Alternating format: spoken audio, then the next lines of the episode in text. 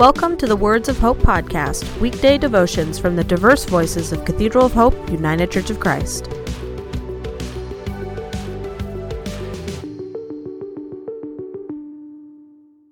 The devotion for today, Monday, July 19th, was written by Chris Baker and is narrated by Judith Ann Anderson. Today's words of inspiration come from John 14:27. Peace I leave with you, my peace I give you. I do not give to you as the world gives. Do not let your heart be troubled, and do not be afraid. Hear today's words of hope. Today is Global Hug Your Kid Day. For a child, a hug eases the fears of a first day of school or a dark and scary bedtime. A hug comforts when a child isn't feeling well. A hug gives a child that extra dose of confidence before a soccer game or a dance recital. Children need and deserve copious hugs from the parental figures in their lives to help them feel that they are safe, secure, and loved. And let's face it, us adults need hugs for these very same reasons. During our time of social distancing over the last 16 months, I've heard over and over, I can't wait until I can hug my friends or parents or even a stranger.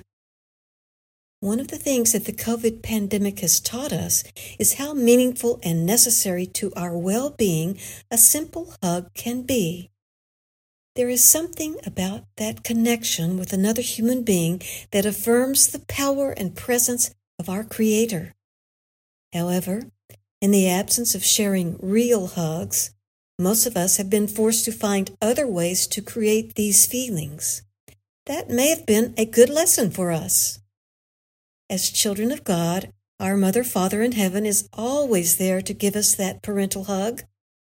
But like our socially distanced hugs, God's hugs do not come to us in the form of strong arms reaching out and pulling us into a safe embrace. They come in many of the same ways that we offer virtual hugs to family and friends. How many memes and messages do you send to those who need a smile, a word of comfort, to know that they are loved? Maybe you even send actual cards and notes. These are long distance hugs.